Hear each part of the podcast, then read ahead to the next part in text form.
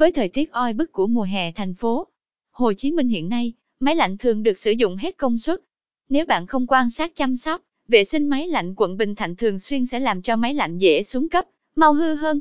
Vì vậy nếu bạn có nhu cầu vệ sinh máy lạnh quận Bình Thạnh, thì công ty điện lạnh Từ Tâm là một đơn vị đáng để lựa chọn. Chúng tôi luôn sẵn sàng hỗ trợ bạn nhanh nhất có thể.